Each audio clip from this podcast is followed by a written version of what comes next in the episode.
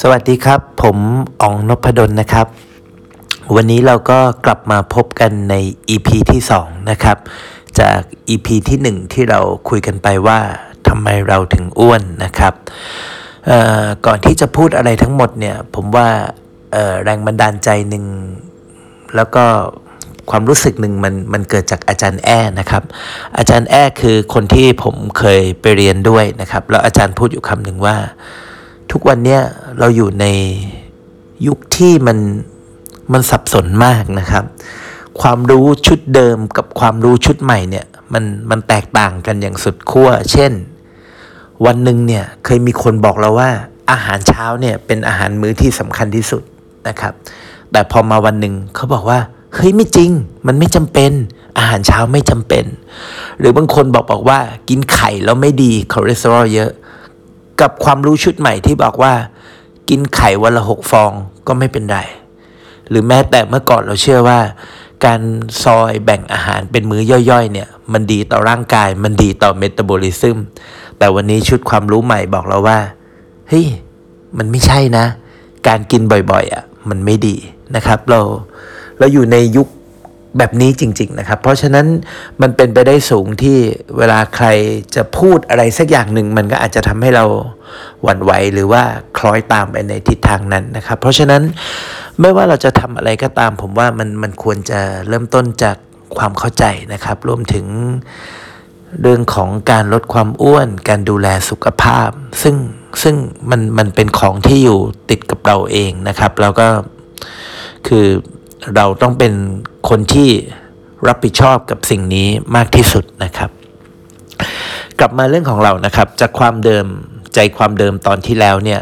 ผมพูดเอาไว้นะครับลองลองไปฟังดูนะครับแต่ว่าหลักการสั้นๆก็คือว่า eat less exercise more หรือการให้คนอ้วนวิ่งไปออกกำลังกายลุกขึ้นไปทำวิ่งมาราธอนผมว่ามันมันไม่เวิร์กนะครับแล้วหลายครั้งที่มันก็อาจจะไม่ได้ผลทฤษฎีแคลอรี่แคลอรี่อินกับแคลอรี่เอาท์คือเราควรจะกินน้อยๆออกกำลังกายมากๆมันก็อาจจะไม่ใช่ชุดความรู้ที่ที่มันสำเร็จได้นะครับเพราะว่า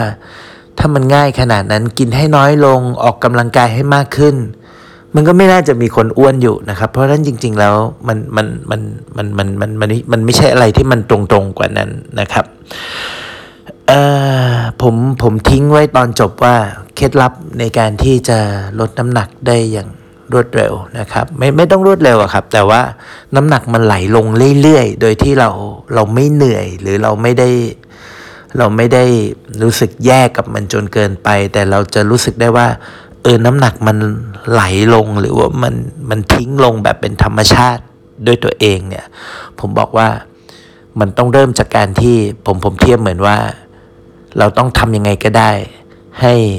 ให้หัวเตาแก๊สของเราเนี่ยจากที่มันเคยตันเนี่ยเราต้องทำให้มันไม่ตันนะครับเพื่ออะไรเพราะว่าเอ่อ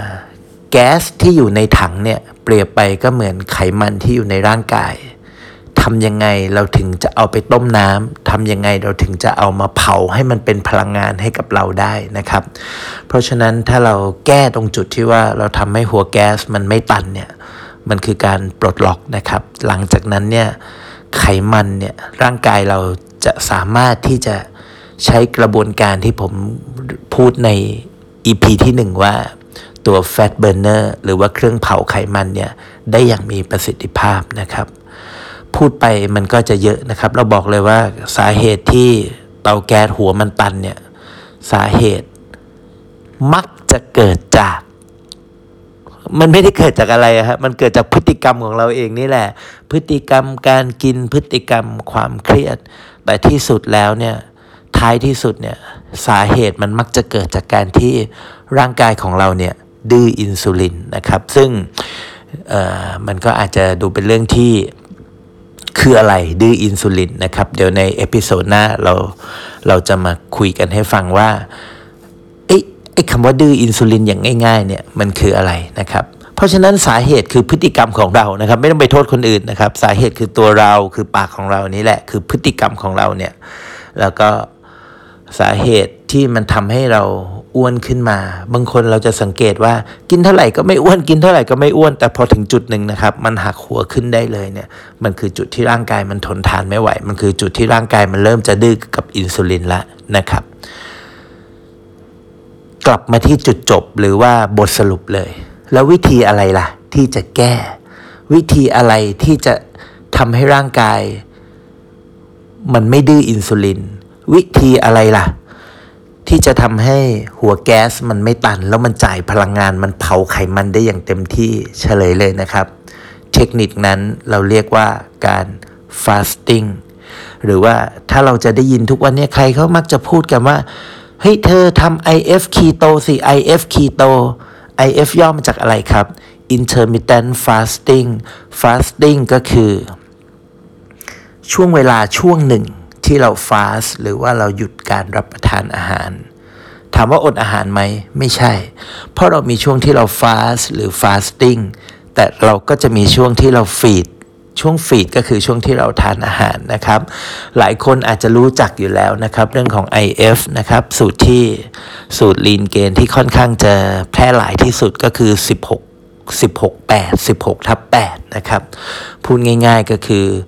คุณมีช่วงฟาสต์ช่วงที่ไม่ทานอาหารสิบหกชั่วโมงแล้วคุณก็มีช่วงฟีดหรือช่วงที่ทานอาหารแปดชั่วโมงแต่ผมไม่ได้ใช้วิธีนั้นครับผมใช้เทคนิคที่ดูแล้วมันน่าจะง่ายกว่านั้นแล้วอาจจะเหมาะสมกับตัวผมนะครับผมใช้หลัก fasting ที่เรียกว่าสี่ สี่ สิบสี่นะครับซึ่งเดี๋ยวเราจะมาคุยกันต่อไปว่าเอ๊ะไอ้การ fasting สี่ สี่ สิบสี่เนี่ยมันคืออะไรนะครับแต่ว่าสรุปสั้นๆเลยเอ่อผมยังทานอาหารครบสามมื้อนะครับแต่ว่ามื้อเช้ากับมื้อกลางวันเนี่ยมันจะมีช่วงที่เราห่างกันสี่ชั่วโมงอันนั้นคือสี่ตัวแรกนั่นคือ fasting ในช่วงที่หนึ่ง สี่ชั่วโมงแรกเราจะหลังจากมื้อเช้าจนไปถึงมื้อเที่ยงเราจะไม่ทานอะไรเลยไม่ทานอะไรเลยนะครับย้ำแคลอรี่เท่ากับศูนย์นะครับสิ่งที่ทานได้มีแค่น้ำเปล่ากาแฟดำไม่ใส่น้ำตาลไม่หวานเลยเมนูที่ผมทานบ่อยที่สุดก็น่าจะเป็นที่คาเฟ่อเมซอนนะครับแบล็คคอฟฟี่เย็นไม่หวานเลยหรือว่าอาจจะเป็นตัวกาแฟพรีเมียมนะครับอเมริกาโน่เย็นไม่หวานเลยรับรองว่าโอเคนะครับเหมาะกับการลดน้ำหนักของทุกท่านมากๆนะครับแล้วหลังจากมื้อเที่ยงนะครับจนไปถึงมื้อเย็นเราก็จะมีช่วงฟาสต์เล็กๆของเราอีกช่วงหนึ่งอีกสี่ชั่วโมงอันนั้นก็คือสี่ตัวที่สองเหมือนเดิมนะครับช่วงฟาสต์ตั้งแต่มื้อเที่ยงถึงมื้อเย็นเราไม่ทานอะไรเลยนะครับนอกจากน้ำเปล่าและกาแฟดำเพราะว่าเราต้องการให้แคลอรี่เท่ากับศูนย์อันนี้คือเทคนิคนะครับและช่วงทองของการฟาสติ้งเลยก็คือหลังจากมื้อเย็นเราจบมื้อเย็นเราวางช้อนซ่อมปั๊บแล้วนะครับเราจะมีการฟาสติ้งที่ยาวนานที่สุดคือเราจะไปกินอีกมื้อนึงก็คือตื่นมามื้อเช้าถูกต้องไหมครับเพราะฉะนั้นช่วงนี้เราสามารถที่จะฟาสติ้งได้นะยาวนานถึงสิบสี่ชั่วโมงแน่นอนครับว่ามีครับนอนรอช่วงแรกๆนี่กลางคืนนี่เรียกว่านอนท้องร้องกันเลยนะฮะนอนปวดท้องเลยแต่เราก็นึกถึงหนังสืออะไรล่ะที่คุณหมอชาวญี่ปุ่นผู้เขียนไว้นะครับว่ายิ่งหิวยิ่งสุขภาพดีนะครับยิ่งท้องร้องนี่แปลว่าเอาแล้วเวลาท้องแห่งการที่ร่างกายมันจะซ่อมสร้างตัวเองนะครับให้มันดื้ออินซูลินน้อยลงให้หัวแก๊สเรามันสามารถจ่ายไฟได้ดีขึ้นเนี่ยเพราะฉะนั้นเทคนิคคือ fasting นะครับแล้วเดี๋ยวเราจะมาคุยในเอพิโซดต่อๆไปว่าเฮ้ย fasting มันมันช่วยแก้ปัญหาของคนหนักร้อยโลคนดื้ออินซูลินหรือคนที่มันใช้ไขมันไม่เป็นได้ยังไงนะครับแล้วถ้าคุณเคยได้ยินเนี่ย ไอ เอฟ หรือว่า Intermittent Fasting เนี่ยมันโด่งดังที่ซิลิคอนวัลเลย์มากๆนะครับเพราะว่านอกจากมันจะทำให้คุณผอมลงหุ่นดีขึ้นแล้วเนี่ยเขาบอกว่าถ้าร่างกายเนี่ยมันมันสามารถที่จะ เผาผลาญไขมันได้เนี่ยการเผาผลาญไขมันและจ่ายออกมาเป็นพลังงานเนี่ยมันจะจ่ายพลังงานบางส่วนให้กับสมองแล้วมันจะทำให้หัวคุณแล่นเกิดอินิชิเอทีฟเกิดความคิดไอเดียใหม่ๆนะครับเพราะฉะนั้นไม่แปลกใจเลยที่ ไอ เอฟ หรือว่า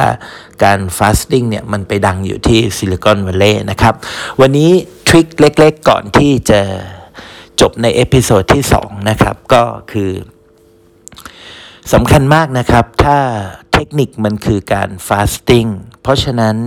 ช่วงเวลาในแต่ละมื้อเราต้องไม่ทานอะไร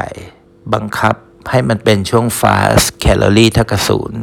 หรือจริงๆเขาก็สอนมาตั้งนานแล้วนะฮะว่าระหว่างมื้อไม่ควรทานของจุบจิบ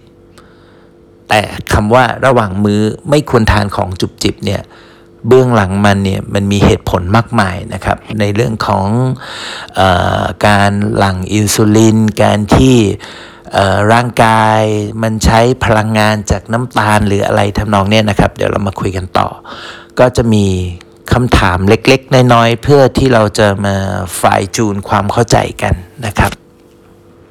วันนี้มีให้สองคำถามนะครับคำถามที่หนึ่งครับระหว่างการคุมอาหารและออกกำลังกายอะไรสำคัญกว่ากันในการลดน้ำหนักนะครับคำตอบครับก็เหมือนเดิมที่ผมบอกว่าการที่เราจะให้คนอ้วนลุกขึ้นมาไปวิ่งไปออกกำลังกายมันทำไม่ได้นะครับมันเหมือนเราเอาหัวเตาแก๊สที่มันตันไปพยายามต้มน้ำต้มยังไงมันก็ไม่เดือดสักทีนะฮะมันไม่ไหวนะครับร่างกายมันแบบมันไม่มีแรงอะนะครับเพราะฉะนั้นเราต้องแก้ที่ต้นเหตุก่อนนะครับพอเราแก้ที่ต้นเหตุแล้วเนี่ยไฟมันโอ้โหไขมันในร่างกายหรือว่าแก๊สในถังมันจ่ายได้เต็มที่เนี่ยน้ำกี่หม้อกี่หม้อเดี๋ยวจะต้มให้นะครับกี่สนามกี่เวทีเดี๋ยวจะไปวิ่งให้นะฮะแต่ขอรักษาอาการก่อนเพราะฉะนั้นผมตอบคำถามที่หนึ่งเลยครับการคุมอาหารให้น้ำหนัก แปดสิบเปอร์เซ็นต์ ในขณะที่การออกกำลังกายเนี่ยทำไปเบาๆ ยี่สิบเปอร์เซ็นต์ ก็พอครับ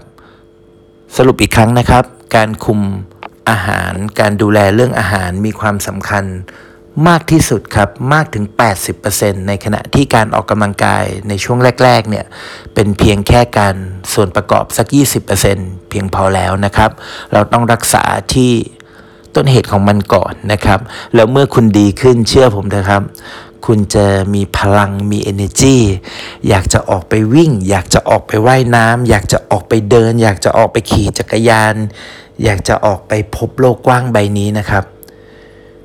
รอนิดหนึ่งนะครับรอให้ร่างกายคุณปรับตัวได้ก่อนแล้วเดี๋ยวสิ่งนั้นมันจะเกิดขึ้นเองมาถึงคำถามที่สองก่อนที่จะจบเอพิโซดนี้นะครับ what กับ when อะไรสำคัญกว่ามันเป็นคำถามที่เป็นเป็นเป็นเป็นคีย์หลักของการลดน้ำหนักที่ถูกต้องนะครับที่ผ่านมาเราจะมักจะคำนึงคำว่า what คือเฮ้ยเรากินอะไรดีเราจะกินอะไรดีอะไรกินได้อะไรกินไม่ได้เราให้ความสำคัญอยู่แต่กับคำว่า what นะครับแต่จริงๆแล้วเนี่ยสิ่งที่สำคัญกว่า what what มันไม่ใช่ไม่สำคัญนะครับมันก็สำคัญมันก็ง่ายๆอย่างเช่นระหว่างข้าวขาวขัดสีกับข้าวกล้องข้าวไรซ์เบอร์รี่เราควรกินอะไรคำตอบมันก็ง่ายๆนะครับว่าเราควรกินไอ้คาร์โบไฮเดรตเชิงซ้อนหรือว่าที่มันไม่ผ่านการโปรเซสนะครับก็คือเราควรทานข้าวกล้องข้าวไรซ์เบอร์รี่นะครับหรือว่าจะถามว่าระหว่างเนื้อปลากับเนื้อหมูติดมันกินอะไรดีอันนี้มันก็ชัดเจนนะครับว่าทานเนื้อปลามันก็มีประโยชน์มากกว่ามีโปรตีนร่างกายย่อยง่ายมีโอเมก้าสามมันดีทุกอย่างอยู่แล้วเพราะฉะนั้นวอตมันก็สำคัญ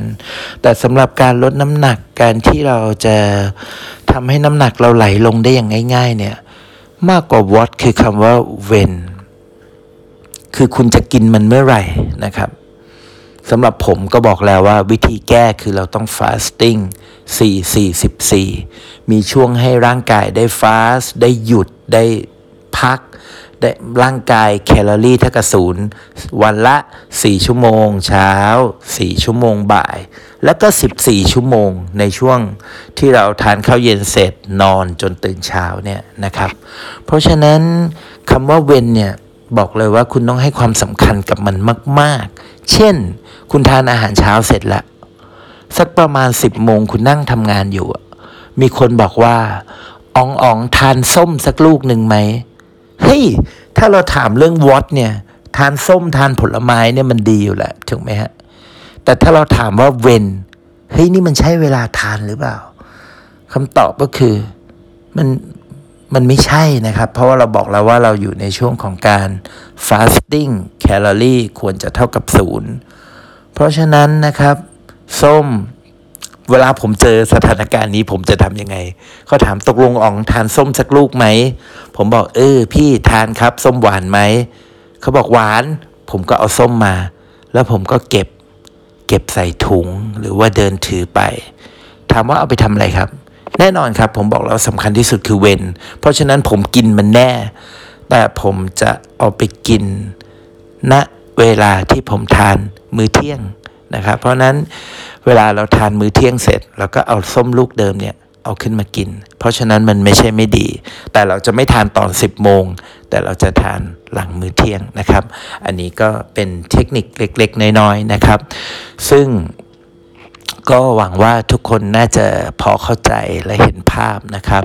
ส่วนในตอนถัดๆไปเนี่ยผมก็คงยังยังจะมีเรื่องเล่าอีกมากมายนะครับว่า